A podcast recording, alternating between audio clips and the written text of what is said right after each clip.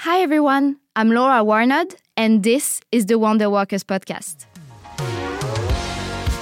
WonderWorkers is an interview-based podcast where I invite changemakers to talk about their experience, their mission, and drive towards impacting the world, and ultimately to inspire, educate, and empower entrepreneurs, business leaders, and owners, and young people on how they can build together a more sustainable world. This community of WonderWorkers act behind the scenes to lead the world towards a new era of purpose, self-actualization, and innovation. This is a generation who shows no limits to what they can accomplish, no tolerance for dehumanization, and use their uniqueness as a real power to change the world. We want to invite you, responsible leaders, entrepreneurs, young people, and all other listeners in your quest for purpose to give you, too, the power to change the world. But having powers alone does not make us superheroes. Even them need allies.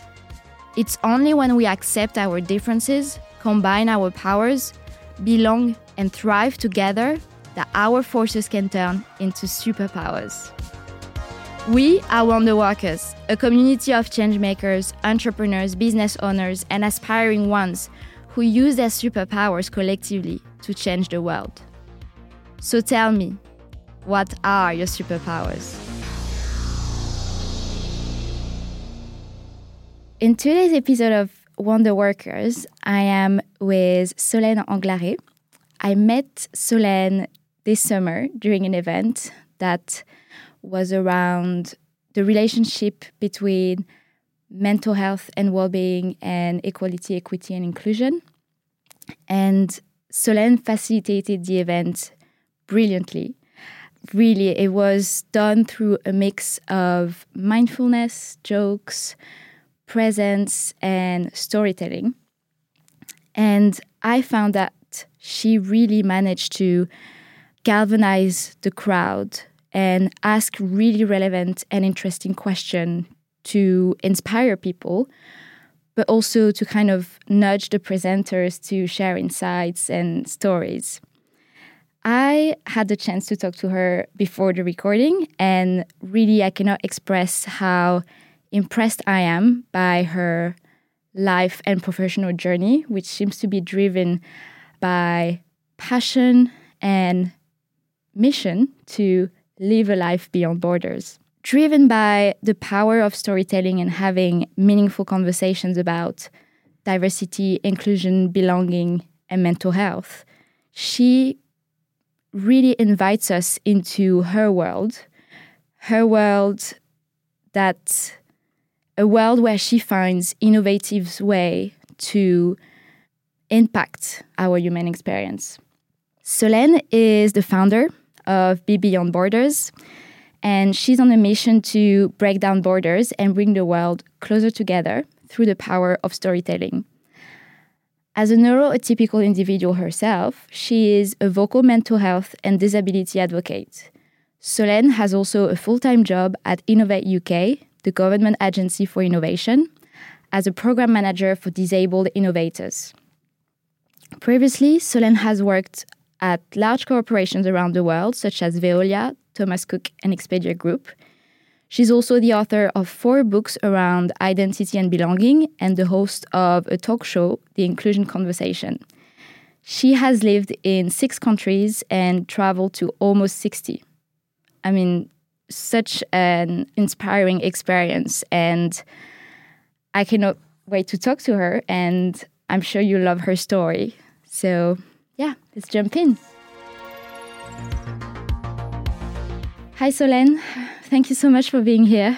Hi, thanks for having me. I'm so excited. I have to say, it's uh, yeah, I feel like I'm blushing just listening to uh, to what you've said just now. Thank you so much. Uh, well, it's all true, really, and I'm always trying to get to know my my guests before I have them on on any episodes, really. And the time that we spent talking together, it was I was so captivated by your story, and I think you have so much more to tell. So I can't wait to get into it. But first, let's start and talk a little bit more about you and who you are. And yeah, I'm just curious to know more about your story right from the beginning, or wherever you want to start, really.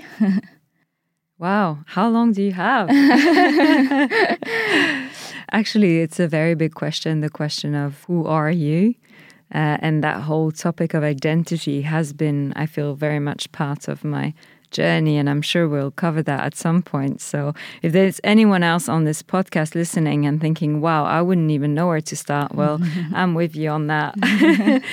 So uh, I suppose beginning, beginning, I was born um, in Paris, in France, and I was raised in Louviers, a small town in Normandy, from the age of like two and a half to like seventeen. And I had these big dreams of traveling the world, and I was always fascinated by like different cultures and different countries. I was also really hyperactive as a kid, so I loved drawing and dancing and just really like experiencing life to the fullest. I had a bit of a tough time. Um, that's actually an understatement. I had a really tough time at school. It started when I was about seven, eight. I started being bullied um, because I was overweight.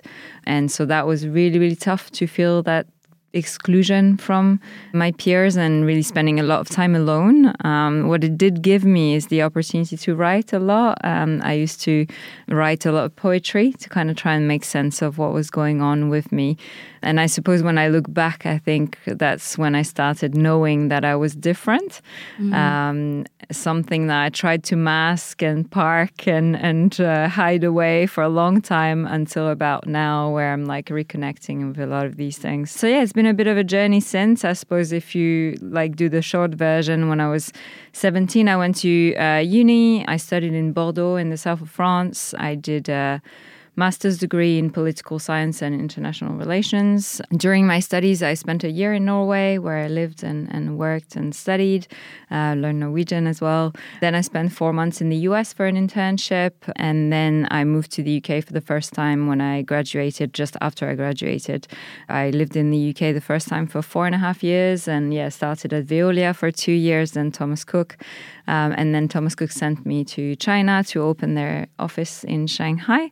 Um, I was there for two years and then I quit everything to be with my now husband mm-hmm. because we had done long distance for two years and that's a long time. Oh, if wow. anyone is in the long distance relationship, it's a long time. Yeah. um, and then moved to Australia for three and a half years, did my own business, worked for Expedia, um, and then COVID kind of derailed all of that mm. and I came back to the U K in December twenty twenty, started working in innovation and obviously continuing also my own story. And you've said it really well, probably better than I'm going to say it now. Mm. Um, but for me, everything that I've ever done has always been about A, serving and helping others, Um, B, breaking down barriers and borders. I think we spend too much time spotting the difference rather than focusing on both the beauty of those differences, but also of our similarities. And then really finally, like the, I suppose, commitment to justice and equity. And that's what I want to do, you know, and that's what I do in my day job. That's what I do in my other projects. That's what I do in every conversation. Sometimes I'm like, you know, it sounds so big. But in the end, if you boil it down to one thing, which you also refer to, is like, can I leave this person or so anyone who's listening feeling just a little bit more hopeful, a little bit happier, a little bit more inspired, mm-hmm. you know? And I'm yeah. like, that's wow. what I want to do. Yeah. yeah, no, I mean, yeah, there's so much stuff to talk about here, but I definitely agree. And I think, you know, there's so much things to...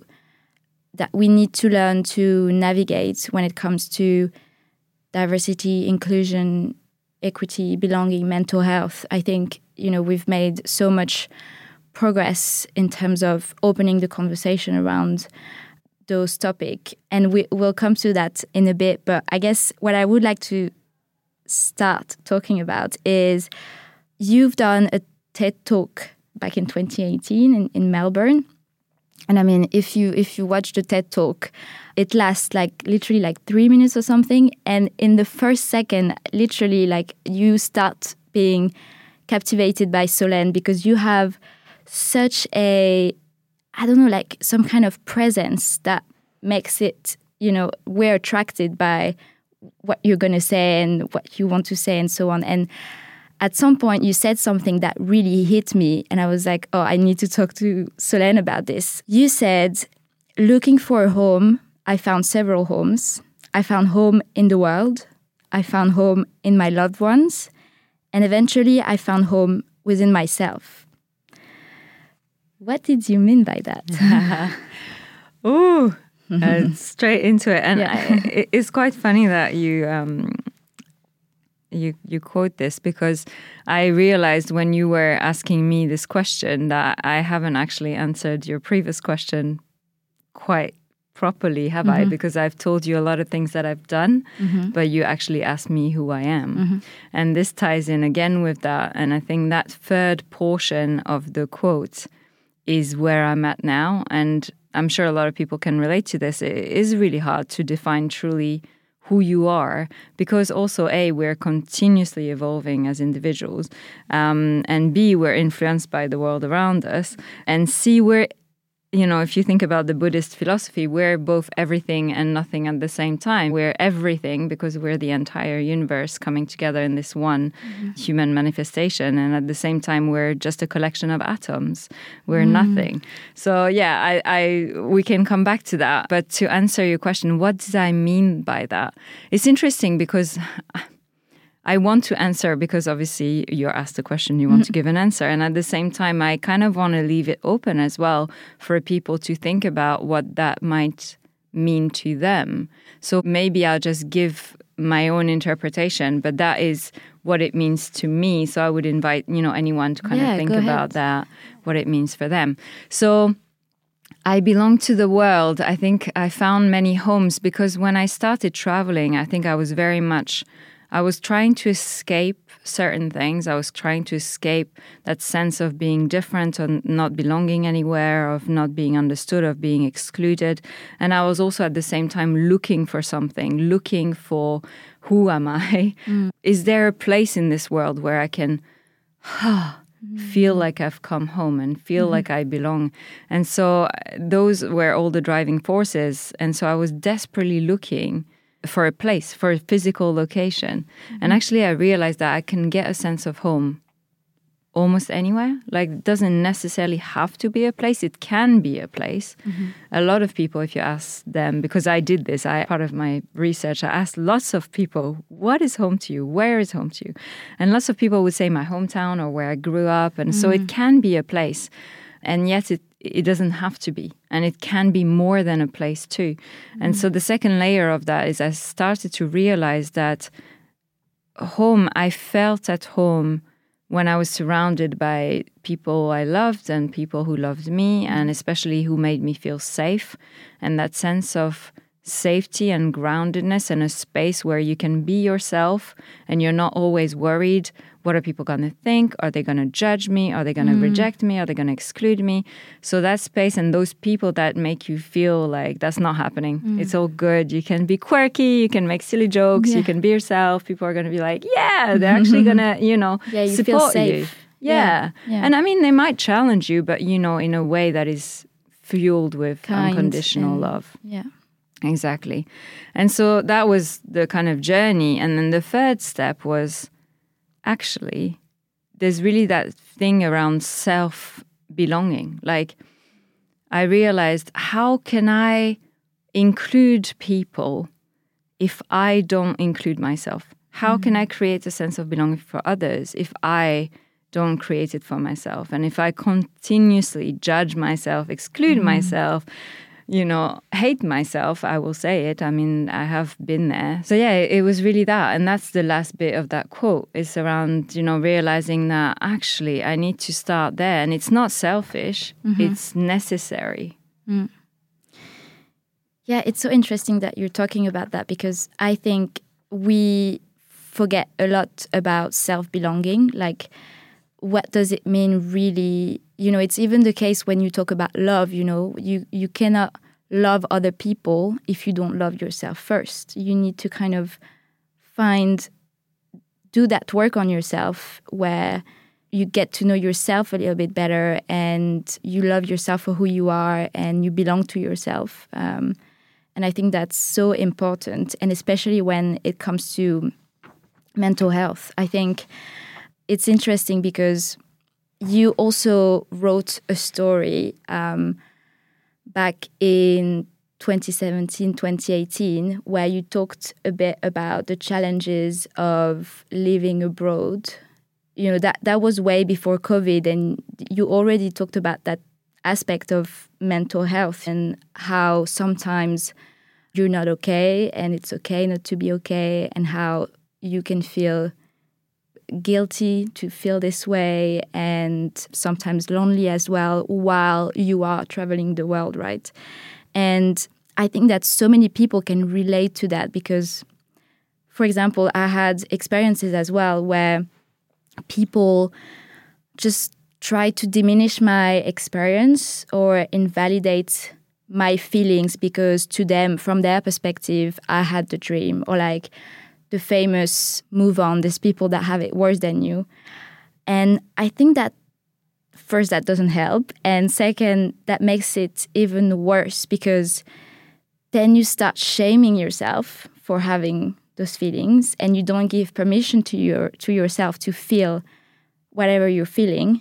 And you close yourself up to the world. And I think that even if we've made so much progress about opening the conversation on mental health and what it means to belong and inclusion and equity and diversity and so on, I think that was still kind of quick to judge other people's experiences and feeling. And so I guess my question is, what was your journey with that? And how did you come to terms with, with uh, yeah, with being okay, with not being okay, and accepting your situation and not almost not caring about what other people might think? Well, that's a big one. Um, that's a very big one. There are so many elements in yeah. that, and I hope that I can do it justice. And please follow up with any other questions if I've missed some elements of mm-hmm. this. The first thing I want to kind of refer back to is the element of self-love mm. um, that you mentioned early on in, in, in the question. That's something that I've always found extremely difficult, like to be told that you can't really love others if you don't love yourself, because I have been someone that has not loved myself, and to the extreme, you know, in, in some times of my life, really, truly hated myself. And yet I feel like I have given so much love to other people. And so I think what helped me personally was to kind of reframe it and think more like, it's very difficult to love others in the way that they want to be and they need to be loved when you don't love yourself, meaning that you can still love them, but because you're not satisfying your own craving for validation that you mm-hmm. mentioned, you know, and need for compassion, you might be loving them in the in the way that you need to be loved rather than in the way that they mm. need or want to be loved. And I think that's a very interesting nuance, which has personally really helped me to think, okay, actually, no, like I, I, I have and I do love others. Mm. I just, if I draw a little bit more the attention on how I nurture myself, then I might love them in an even deeper, more meaningful way for them. So yeah, just ah, so interesting. So it's that. Almost about how do I love, how do I love others? Like how do I make sure that I love others in the way that they want to be loved? Yeah, it's like, do I love and show my love to others because I want them to love me back, or truly? Yeah. Truly and sincerely, because I love them, full stop, no matter kind of. Mm. And I, I was going to say no matter what, and then I'm going to correct myself because I don't want anyone to take this and be like, oh, she's told us to love people who are not respecting us and honoring us. I very much, you know, want to mm, say that it goes both ways as yeah, well. Yeah, we yeah. need to make sure that we are safe and that people also love us yeah, back course. In the way that we want, need, appreciate to be loved. There's the whole piece around the different languages of love as well. That's really interesting. Mm. And, you know, that's something to dive into as well. So, yeah, that was just a point about the love element. Um, and then your question, you might have to ask me again yeah. because now I've lost my trail. No, no, that's okay. So I guess, you know, we talk about self-love and what it means to belong to ourselves, and therefore, you know, l- loving others and belonging in a wider community. And I think that, you know, sometimes we are quick to deny other people's experiences and feelings. And I guess from what you wrote back in twenty seventeen of, you know, being okay with not being with um, not being okay, and sometimes feeling guilt about it, although you are doing something amazing that is traveling the world.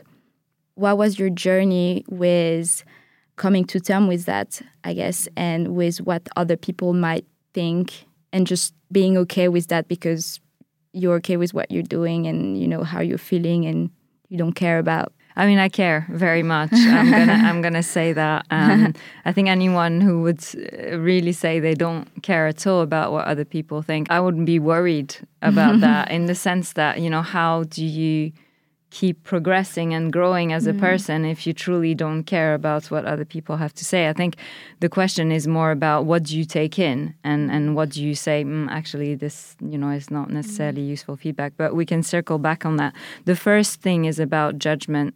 And we all ju- judge each other. It's a natural thing. Mm. And, and I think letting go of feeling like, oh, I need to find a way that I don't judge.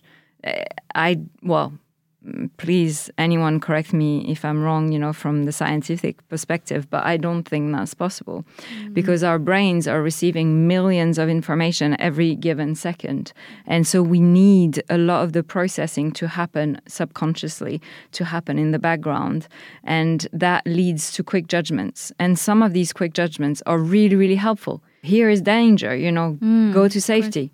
Super helpful sometimes, mm-hmm. not all the time. Mm-hmm. And that's where we can bring consciousness to some of these processes and say, hang on a minute, why am I, and not why in an accusatory way, but in an inquisitive way, in a curiosity kind of way. How come, why am I feeling afraid in this situation? I'm talking to this person and I'm like, oh, you know, mm. what's going on? And do I want to go with the fear, or is there maybe a different response? You know, do I want to adjust this response and be more open? You know, when I look at someone and I'm like looking at them and what are they wearing? Mm. I mean, this is a big problem for French people. I think we tend to grow up in a culture that, to be honest, I mean, and I hope I can say this because being French, mm-hmm. um, and it is a general comment. So please, it was kind of half a joke as well. Um, but it is true. Like I noticed, like when I started living and moving abroad, that I tended to be much more judgmental than a lot mm. of people around me about, for example, what people were wearing. Mm. And I would Felt look at too. people on the street, like mm. in London, and I would be like, what is happening here? Like, what these people's hair and like no. color and no. all of that, you know? And so what I mean is like, we will have these judgments. These mm. judgments, they're part of our human experience. They're natural. Some of them are really helpful. And mm-hmm. yet some are not. And we have the opportunity, and this is a gift, I think, mm-hmm. to adjust some of them and challenge it and be like, hang on, maybe there is a different way of looking at this. Maybe it's awesome that this person mm. is leaving the house in their pajamas because they want to do it. Yeah, awesome. Let, let them do it. Mm. So that's kind of the piece around judgment. And I have come to terms with the fact that I have judgments. I have also been really proactive in kind of learning and unlearning and relearning a lot of things around my own biases and my mm. own shortcuts, and challenging that, and really tried, you know, my hardest to be as educated and as inclusive as I can be, while knowing that I still have more to learn than everything I've learned. Mm. And I think that's the piece where, you know, we also need to, or if we're open to this, stay humble and be like, well, yeah, I mean, you know, mm. getting there, but still learning, always learning, mm. unlearning, relearning. And so to finish, I still do care what people think mm. about me, in terms of caring or not caring about what people think about me being okay or not okay. I had to let go of that because mm. I was so not okay at one point. I didn't want to be in this world anymore. Mm. Um, I knew how I would go about ending this human experience, as we said at the beginning. And mm. so th- there's a point where your truth will just seep out, you know, whether right. you're afraid of people judging it or not mm. is so strong and powerful that it's probably mm. going to seep out. Mm-hmm. And making sure that it's kind of done in a safe and constructive space if you can. If mm-hmm. you can't, just call me. That's okay. I'll pick up the phone. Always happy to chat and help. But yes, so I do still care about what people think. I just try to focus on where is it coming from? You know, mm. is this purely someone who is going to just judge me maybe because I've triggered something in themselves, or maybe because, you know, not everyone's going to like you, and mm. trying my hardest to let go of that, because there's nothing I can do.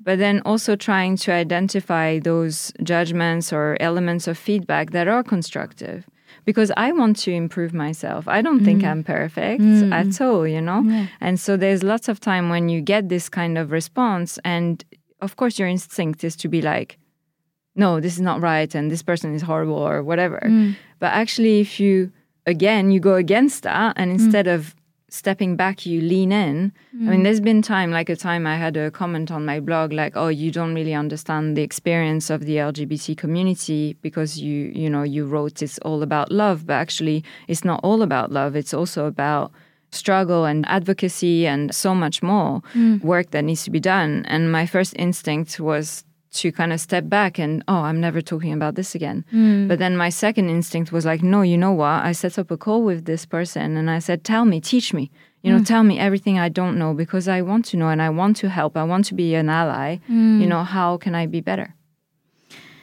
Yeah, and I think it's so important, that point that you just said at the end about learning from other people. And um, I think I mean, you're going to tell me, but I think that's a huge part of being an advocate in, you know, mental health or, um, you know, diversity and inclusion.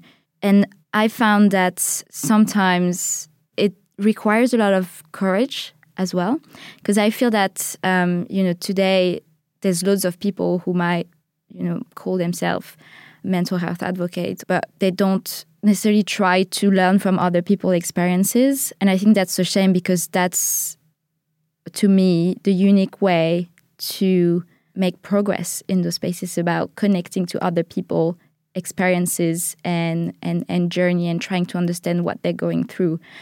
And I think, you know, going back to advocacy, how would you define what it means to the listeners being a mental health advocate? Another really great question. Thank you for that. And yes, absolutely. I think, you know, a lot of people will have lived experience around mental health, whether it's their own, uh, family, a friend that's around them, whether it's temporary or, you know, more long term. So in a way, we all have the power to advocate. Um, mm. And yet we all have a limitation, which is what we truly know is our own human experience, is our own life, is our own lived experience, mm. you know. And so it's a very powerful and yet very narrow place to start from. Mm. You know, in my case, I have experienced ups and downs with my mental health for sure. And at the lowest point, I was diagnosed with a long-term mental health condition, which has a lot of stigma attached to it. Um, it's called B P D, Borderline Personality Disorder. Mm. Uh, and that was like such a relief at the beginning, like, whoa, there is a name yeah. for this. Yeah. And you look back and you see, you know, so many things through that kind of new pair of eyes. It's like mm. new lenses, and you're like, oh yeah, that happened, that makes sense, and that other thing makes total sense. And mm. um, and you kind of piece things back together. And the second thing that you find is also a community. Mm. You find other people that have similar experiences.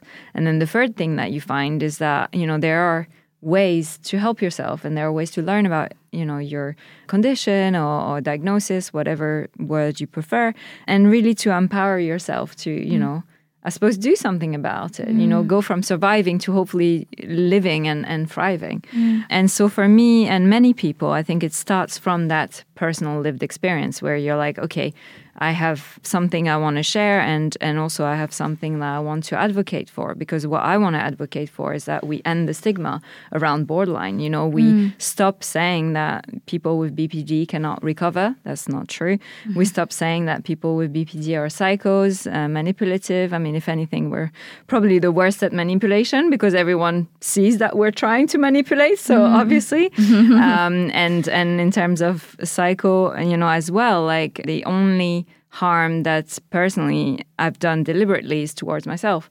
Mm. Um, and so I think there's a lot of stigma. And so I suppose for me, it's very much kind of entering that space was very much driven by lived personal experience. But then at some point you realize that's not enough. And like mm. you say, the community and, and the humanity is so beautiful and so diverse. And so I, I really wanted to go beyond what I was experiencing. And I personally love reading and listening to books. So I just delved into, you know, what is anxiety like? What is depression like? What is an eating disorder? What is schizophrenia? Like mm. just absorbing so much content out there because there is loads. Mm-hmm. And then once I felt I had some understanding through my own education, then connecting with communities, connecting with people and just asking questions. questions. And that's why I started the Inclusion Conversation. Mm. A, because I wanted to bring people together. B, because I wanted to give a voice for people who feel they don't have one, because they're not represented in mainstream media, in fashion, in, mm. you know, you name it, in yeah. industry, in innovation, et cetera. And also C, because there's always, you know, a little selfish element. I wanted to learn. Mm. I wanted to learn from my guests as well. And I was hoping also they would feel like, you know, they learned from each other and from, you know, the different topics, et cetera. And so absolutely, I think lived experience can be a great place to start from your advocacy. But I think if you want to truly impact and change the world and bring justice where there is injustice, um, I think it's important to connect with community. And, mm. and even B P D, I have the diagnosis. But to get diagnosed with B P D, you need there are nine criteria and you need to meet five. Mm. That means that there are two hundred thirty-six, I think is the total, of different possibilities of combinations. And so you can imagine that diversity. And then on top of that, people have been brought up in different cultures, different contexts. So I am currently doing this other talk show that I'm contributing to called uh, The B P D Bunch. And we mm. show exactly that. We show that even within one diagnosis, you have so much diversity. Mm. And that's the thing. And you might never truly understand, like I might never truly understand what it's like to have a physical disability. Mm. I might never truly understand what it's like to, you know, have cancer, for example. Mm. You never know, but I might yeah. never. But what I can do is I can ask mm. with curiosity, I can listen, mm. I can learn, I can empathize, and I can accept and respect. Mm. Because sometimes there are things even we don't understand and we might not agree with. Mm. And that's when it gets even more challenging. And mm. I'm not, I wasn't meant to go there probably. But it's true, you know, there will be things that you'll be in front of something, especially I think as we age, you know, mm. and I, I'm sorry to say that, but I see my grandma, yeah. love her to bits. But, you know, there are some things that she really doesn't understand. Mm. But what I see in her that I hope to embody in myself is that it's not because you don't understand that you can't accept and respect, that this is how the person wants to be living their own life. Mm. Wow, I'm so glad that you you touched on all those points. I think there's so many interesting things here. And one that I would like to come back to is that thing around, you know, although you might have one personality or mental health disorder or issue, you have so many ways of experiencing it because we're all unique and we all have our lived experiences. We all have our own way of processing our feelings or, you know, our own perspective. I think that's so interesting because we've made so much progress, I feel, like in, in the field of mental health and opening the conversation on mental health. And I think when you look at, you know, all the movements that are happening on social media, for example, where people feel way more comfortable to talk about their own journey and um, like their experiences with, with mental health and kind of sharing tips and stories and, and so on. I think that's incredibly valuable and meaningful and powerful because it feels like for once in the history of humanity, we are kind of united in our collective human experience. But I think this really eye-opening and kind of catalyst movement of, okay, we're talking about mental health from our own prism has gone quicker than, you know, some of the research in the field of mental health in twenty twenty-two and what we know about some disorders. And I feel like sometimes people don't connect with others' experiences and they talk too much about their own experiences because that's what they know, but they're not necessarily trying to connect with the other person's experiences, which they end up kind of labeling themselves of, I have this, I have that. But actually, mental health is a spectrum, right? You're sometimes you're, you know, right at the the beginning or the end of that spectrum. Sometimes you're a little bit in the middle. And I guess sometimes if you're too quick to say, oh, I am this or that, what I see from, you know, other people, way of, I guess, expressing it on social media. And I guess my, my question is, how do you feel about that? And have you encountered that before with other people? Um, and what would you say is your role as a mental health advocate in changing the conversation around that? There's a lot in there, so I'm yeah. trying to like make sure that, you know, I cover the whole conversation. I think mm. the first thing I would say is um, if anyone's listening and hasn't come across the mental health continuum, do check it out. So it's like got four quadrants. And so it's the two lines is uh, obviously your mental health. Everyone has a mental health. So you can mm. be yeah. okay or not okay. Like mm. everyone has a physical health. You yeah. know, we all, you exactly. know, sometimes mm. feeling better or less so. And then you have diagnosis or no diagnosis. Mm-hmm. So this really shows the complexity in terms of you can be diagnosed with a mental health condition, uh, whether that's, you know, in my case, or mm-hmm. you could have, you know, a generalized anxiety disorder or bipolar or mm-hmm. lots of different, you know, mental health conditions and, uh, and be okay in the sense of maybe you have treatment or maybe you just at the moment, okay, things are, are going well, and vice versa, meaning you can have no diagnosis and maybe something in your life happens, some life-changing, life-altering event happen, and, and you're not okay. So I think that that's just a really useful tool to think about and, and again, to show that huge range and diversity in that. Then I think um, it's a really tough one, right? Because we don't want anyone to feel that they can't share. Yeah. And everyone has a mental health. So when you think about it, everyone has a physical health. So if you really push that that kind of idea, you think, well, anyone at any given time might break their arm. So mm. similarly, anyone at any given time might suffer from high levels of anxiety. And maybe it's because they have an exam coming mm. up. And that makes total yeah. absolute sense. So in my view, in that sense, we don't want to prevent people from saying, you know, I'm mm. feeling this, I'm feeling that. Yeah. If anything, we want to encourage it.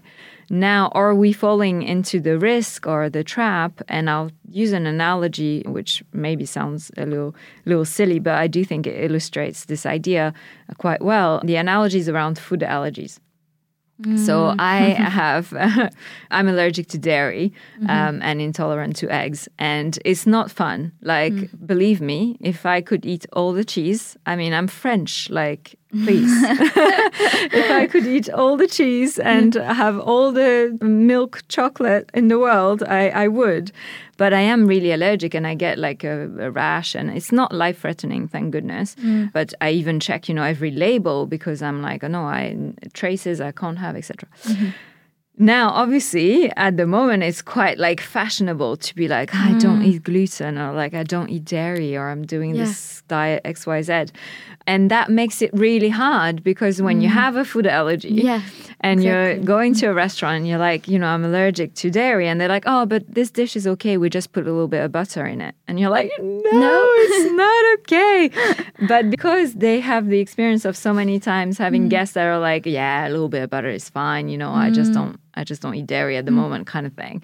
So it dilutes that. But at the same time, because everyone is kind of like, oh, I don't like this, like that, whatever, mm. that helps to normalize it. So it's like yeah. in a similar way with the mental health conversation, it's great that everyone's talking about their own experiences. And at the same time, there is a risk that we might make some people feel like their experience isn't valid. So I think in the end, it all comes back for me to not whether we have the conversation or not, but how we have the conversation and mm. creating those safe spaces and validating people and not judging. You know, if someone mm. feels depressed and they want to use that word because that's the word that represents their experience, invite the conversation, mm. listen, Ask inquisitive questions. Find ways that maybe you can help, but maybe just listening will help. Mm. It doesn't really matter if they use one word or another.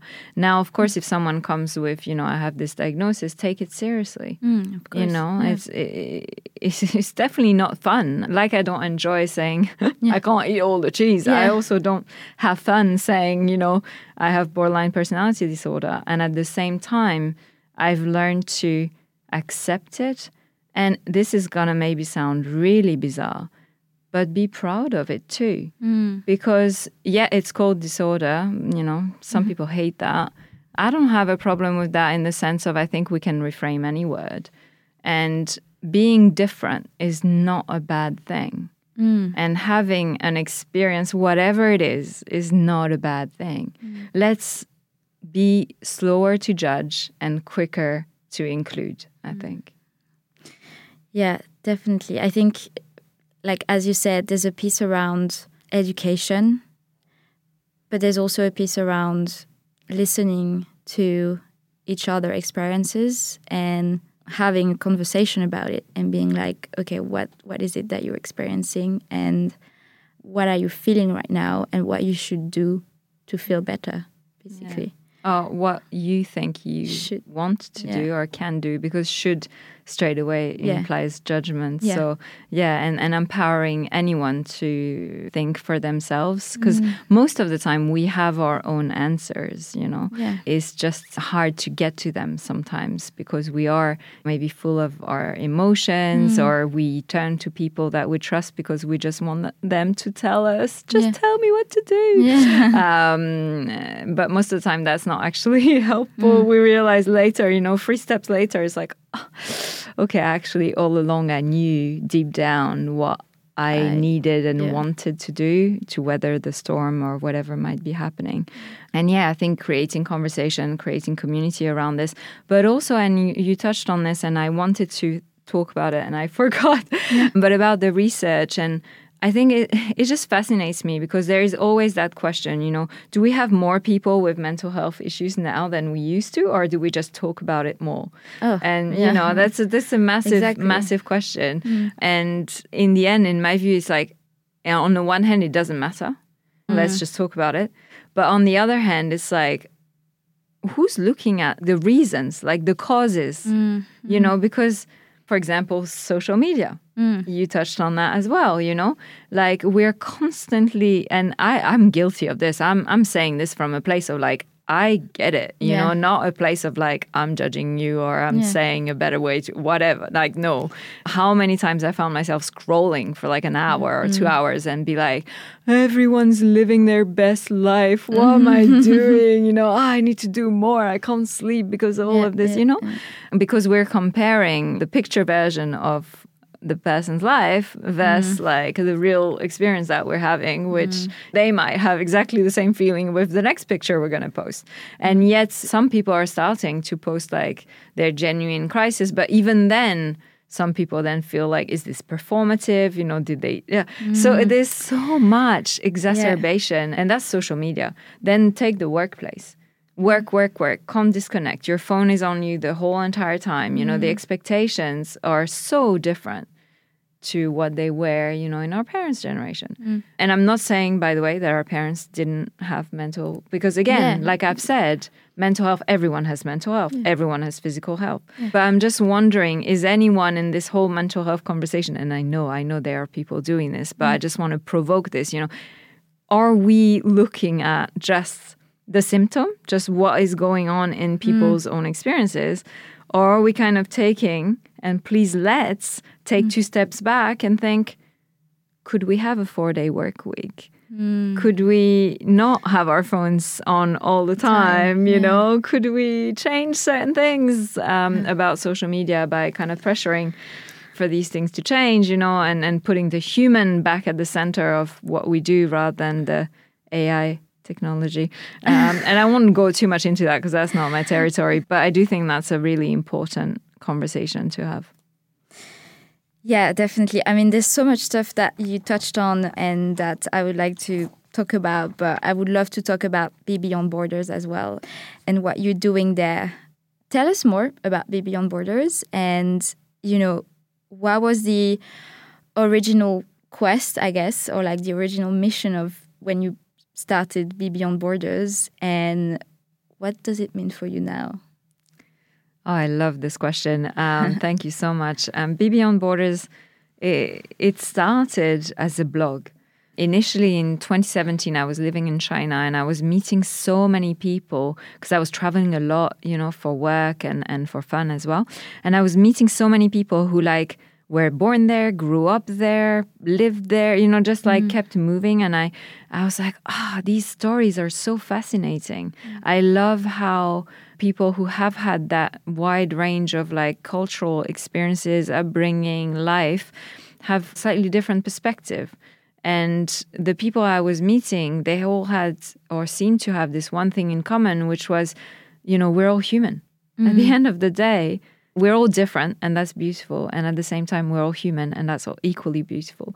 And so I really wanted to bring this to life. I wanted more people who maybe don't have the opportunity to travel, but have definitely the curiosity to learn, to be able to hear those stories as well. And I thought that if we heard more about each other, and learned more about each other, then it would be impossible to hate each other mm. anymore.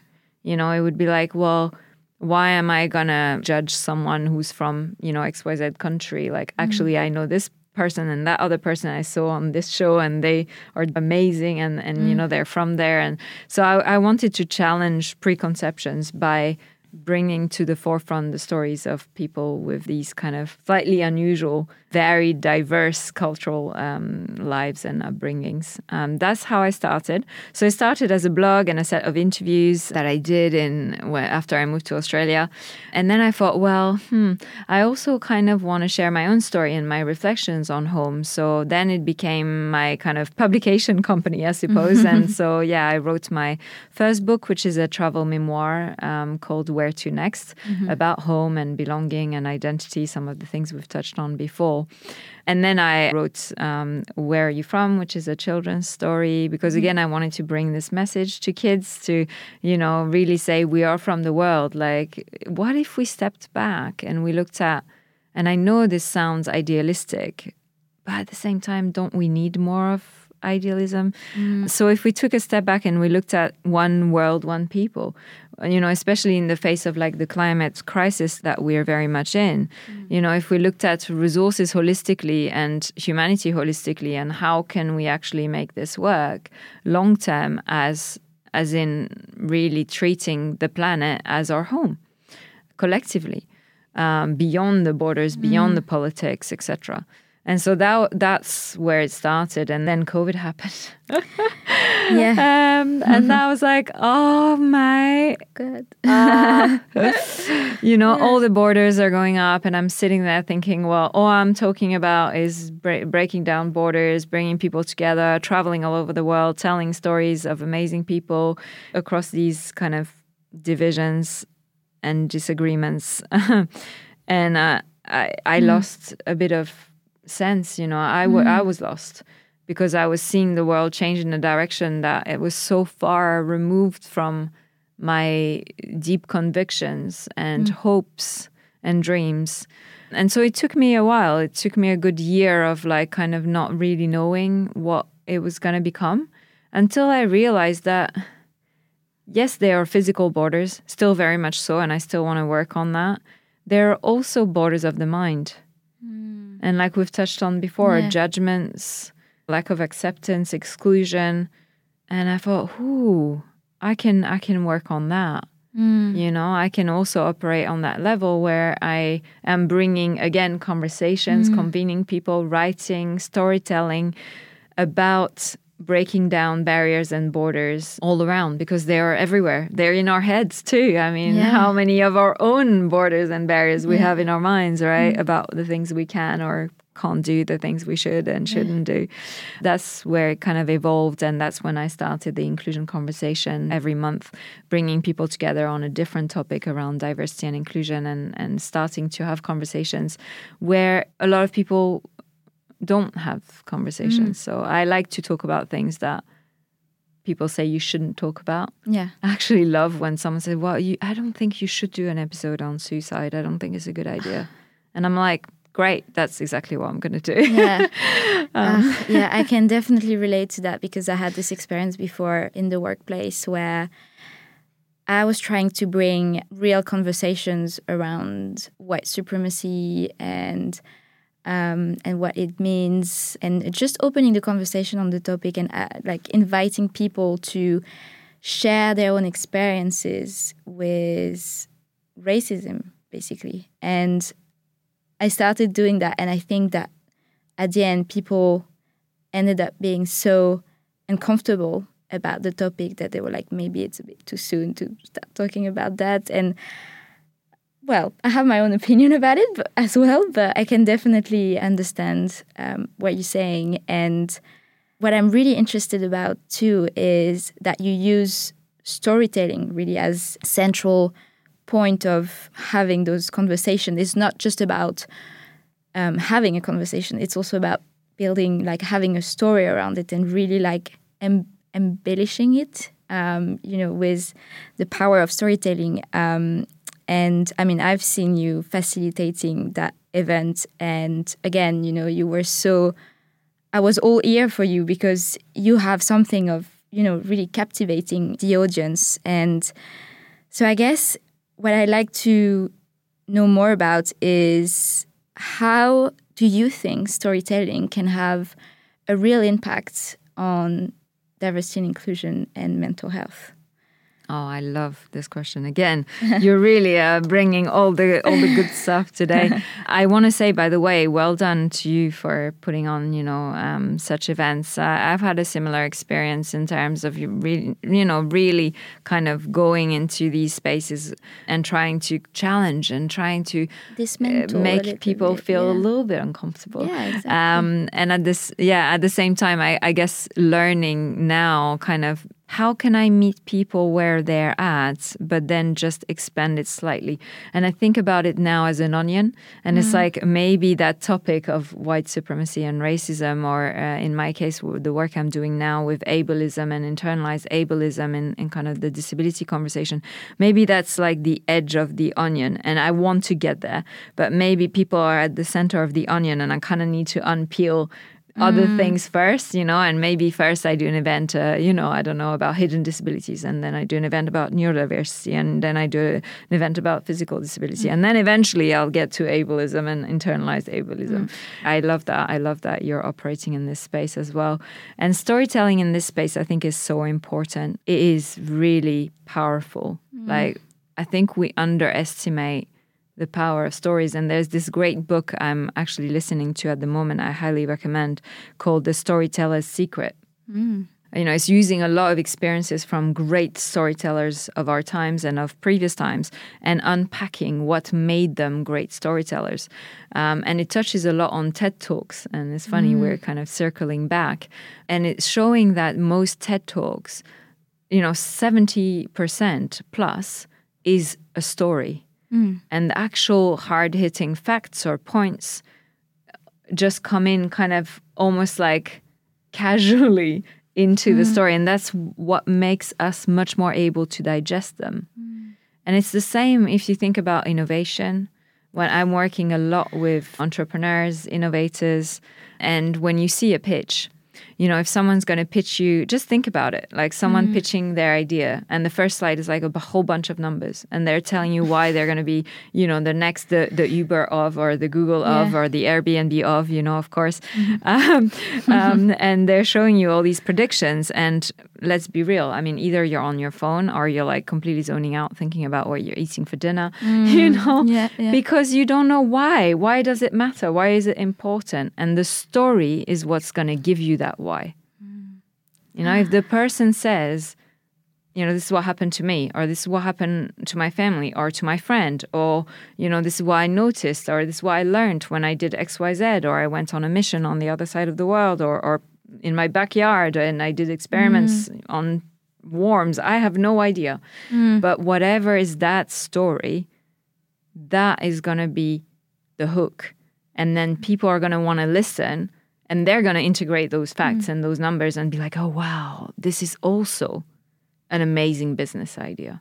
Mm. But if you miss the story, If you don't grab people from their gut and their heart and you try just to talk to their heads, mm-hmm. chances are, mm. unless you have the next Airbnb or Uber or, but even then, mm. you might n- not even, you know, get yeah, anywhere. And, and when you see like even people like Steve Jobs, for example, like the way they were, you know, they, they were brilliant minds with like brilliant ideas. And the fact is that he has built a technological empire, but he was such a good storyteller as well. He had like a gift of like being able to bring his ideas to the world. And I'm so glad that you touched on mm. innovation because...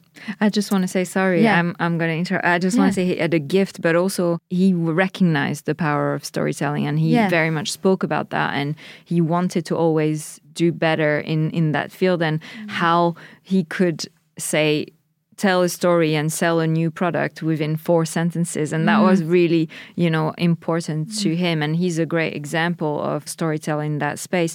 You know, people like Oprah as well, yeah. you know, there's so many people that have, perhaps they have a gift and a talent. I would say so. I mean, you never know, right? But they also have a, a connection to story, a respect mm. for story and a, and a willingness to, to learn and, mm. and to practice the mm. art of storytelling. Mm. I always think of storytelling, you know, uh, for me, the image that comes to mind, I don't know. And I would invite, you know, anyone listening to let their imagination go. But for me, I always think about being around a, a fire in the, yeah. in the night and, and, you know, having everyone kind of in a circle and, and sharing a little bit about their story.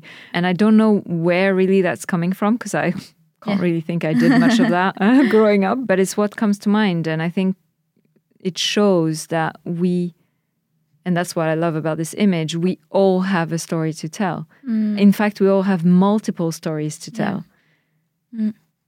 yeah, no, definitely. And I think that regardless of whether it's it's a gift or not to you and to other people that you just named, I think it's it's just that it comes more naturally. And I think, you know, you touched on innovation as well and how this is linked to storytelling. And I think that's so interesting because, so you work at Innovate U K, um, the government agency for innovation, and you worked on ableism and, um, you know, how to innovate for disabled people in the U K, right? If I'm right.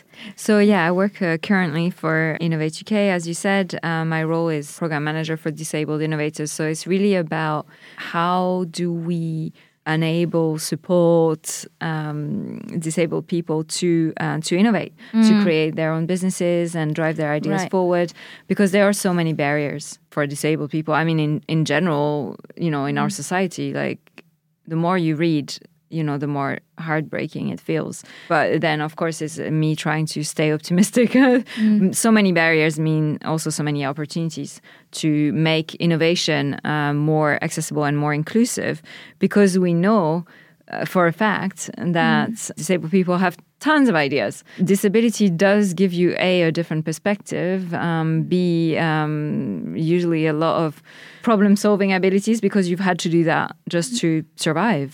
Just, you know, to interact with a society that's not built for you, um, and see, uh, you know, a lot of resilience as well, which is really important uh, in the world of entrepreneurship. So I am obviously, uh, you know, I'm part of the community with my own lived experience. But again, like we said before, it's only one aspect. And so I'm learning so much and I feel really grateful, and at the same time I feel like an absolute imposter, and at the same time I feel so um, empowered, you know, all yeah. of the feels at the same time that make me want to drive this work forward. Um, and before this I was actually looking after a program uh, called the Young Innovators Program. Mm. So it was helping young people to get funding and support um, to d- to just go from an idea to really um, grow and develop a business. So, so yeah, and I've loved that. And if, you know, any young innovators are, are listening, yeah. I definitely want to thank the community, because yeah, what a privilege to work with young people and, and to just think that I can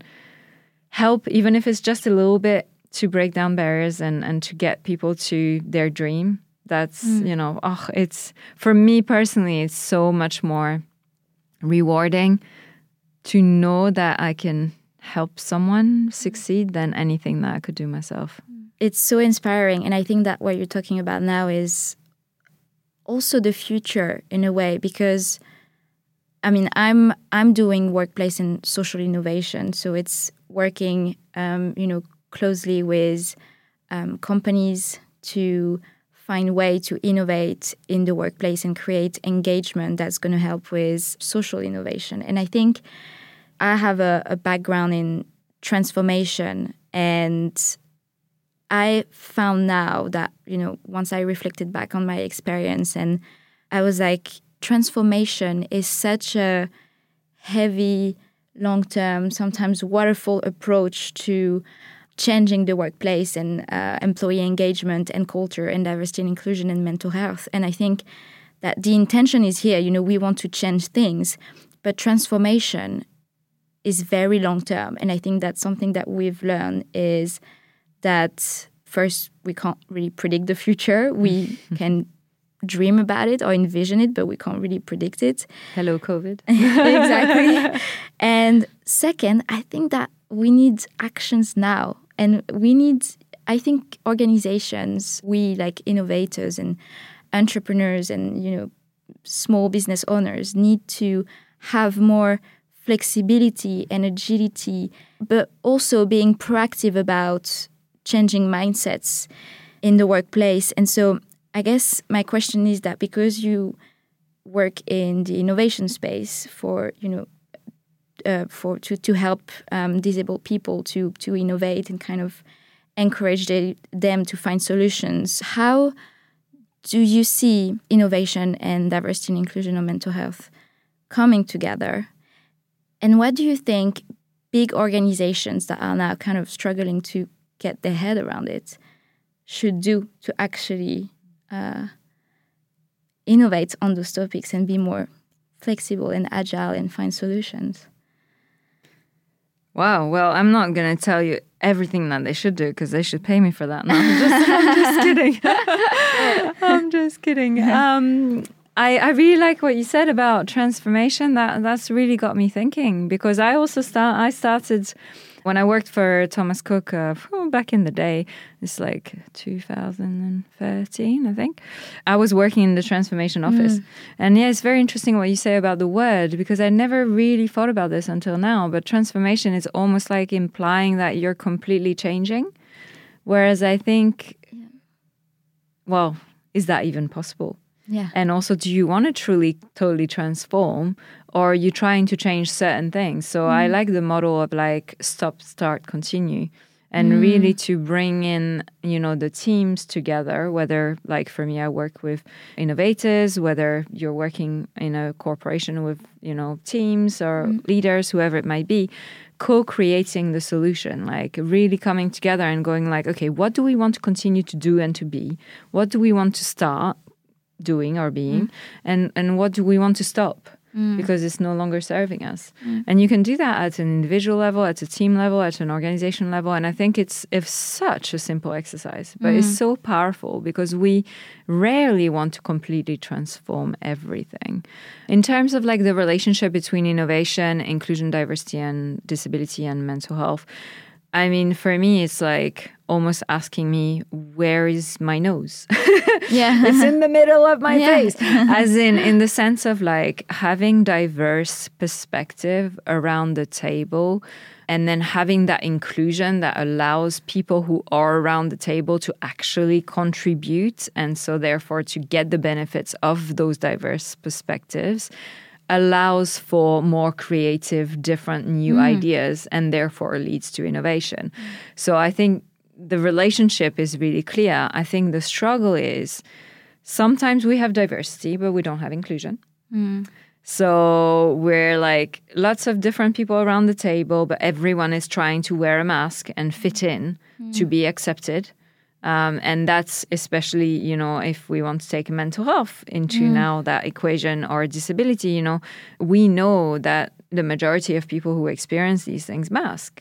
I mm. mask all the time, mm. even though I'm in this environment, even though it should be okay to mm. be myself. And yet mm. I'm still scared mm. because there still is stigma, because I'm still not sure this these this group of colleagues, that group, that, mm. where is it truly safe? And it takes time also to create this kind of safe environment. So focusing a lot on creating that safe environment if you have diversity. So creating, fostering inclusion through psychological safety and trust, really important. Mm. And there's lots of things that you can do.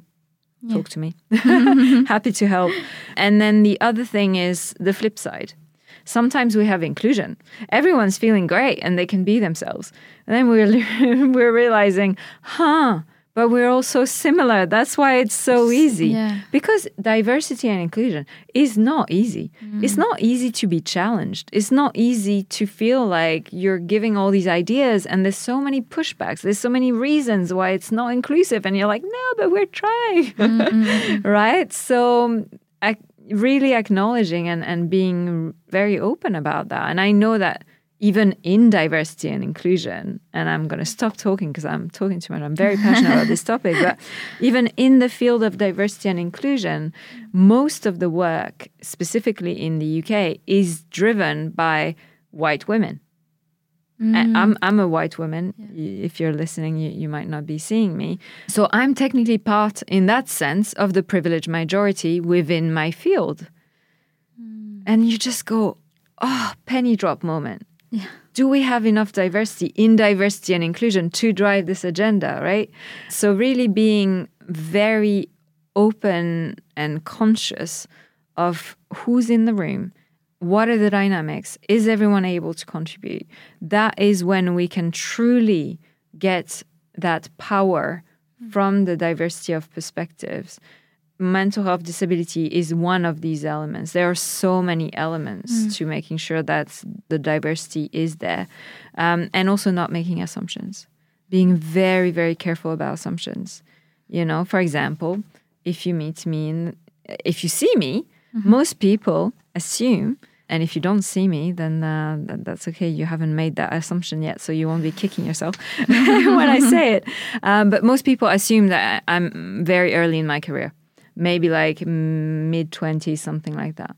In the workplace, I get a lot of, oh, so you just graduated? Like, did you study here? Oh, you know, and, and it, you know, I mean, I'm I'm not going to complain. I'm sure when I'm sixty, I'll be very happy to look younger. But yeah, yeah. currently, it can get quite frustrating when you feel the need to insist that, no, you've been working for twelve years. And you, mm. so being mindful, again, it will happen automatically. Not beating ourselves up. It's normal to make mm. assumptions and judgments. But just pausing them for a moment, suspending them for a moment, and truly listening to everyone's perspectives and being interested, because the cost of going back and changing a product or a service because it's not accessible or not inclusive is so much higher than the cost of getting that diverse and inclusive innovation mm. design process in the first place. Mm. Do it up front. Wow. I mean, I wish we had like, I, I could talk to you for like hours because you, you know, you touched on... Because um, I talk too much. No, but you touched on so many important elements of, you know, diversity, inclusion, that thing about also intersectionality of, you know, what it means to be a woman of a certain age, a woman of color, a woman, you know, with a disability. And I think that's something I would love to talk about too, about I mean, we're getting to the end of no. that, that recording. I know, I know. But yes, intersectionality is so important. And we all sit at so many different intersections, and discrimination and barriers can, well, tend to very much so increase the more intersections you have. And yeah, it's so mm-hmm. important. We have this tendency so far in inclusion diversity mm. to create sub-communities, which is awesome because we need to get together and we need to be like, oh my God, you too, that's amazing. You know, mm. let's do something about it. Mm-hmm. Um, and at the same time, we may risk creating silos when actually so many people have multiple experiences. And then I've met, you know, and even myself, I'm like, well, do I go to the women's Mm. employee resource group, say, or mm. do I go to the disability employee resource mm. group, or do I go to the kind of international employees mm. or English as a second language, all these different groups, and you're like, uh, I belong to so many of them, but I can't go to all of them, mm. so where do I go? Mm. So I think we this is a big question for this space, is like, how do we also create the bridges between groups, um, because we have a lot of similar experiences, for mm. example, when it comes to minority stress, and that will be in another episode. Yeah, exactly. I mean, I think we're going to have to do a part two at some point, yes, because let's do um, it. There's so much stuff that I, I want to talk about with you. But since we're getting to the end, um, there's I have two signature questions for this podcast. It's called WonderWorkers, and it's about inviting change makers to talk about their experience, how, you know, and, and inspire and educate also leaders, other entrepreneurs, employees, young people on how they can build together a more sustainable world. And you are part of the change makers. And I think, I hope that your story and experience has inspired a lot of people to think about, okay, how can I improve mental health and diversity and inclusion in the workplace? Or how can I actually do something in that space, because I'm so interested and I can relate to your stories. And so my question is, what would you say is your superpower? Oh, that is really hard. For someone who's always doubting themselves quite a lot, it's really hard to think you have any power, let alone a superpower. I think my superpower is love.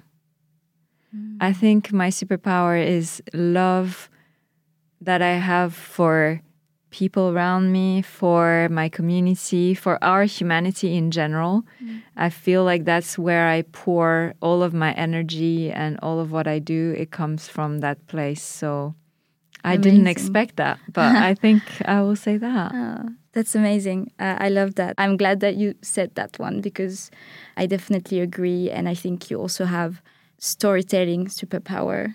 Um, you have passion and mission as well as a superpower that's really driving you, that's really making who you are. So I think that's super powerful. But I love that you talked about love. So that's great.